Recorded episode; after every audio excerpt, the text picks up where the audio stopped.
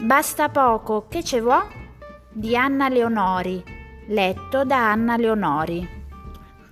Quando avevo un bar al centro, lavoravano per me due banchisti esperti e bravissimi. Un giorno dovevano andare a svolgere un servizio di catering esterno presso il parrucchiere del To, lasciandomi a gestire il bar da sola.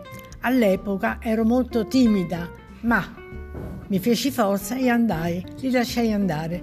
Non c'era altra soluzione. Speravo che non entrasse nessuno, ma la sorte non mi fu amica. Entrarono due signori che mi chiesero due aperò. Lo preparai, ma dovevo dargli il tocco finale, la scorzetta di limone. L'avevo visto fare dai miei baristi tantissime volte. Tac, la scorzetta finiva dentro in un gesto. Io provai e riprovai, ma niente.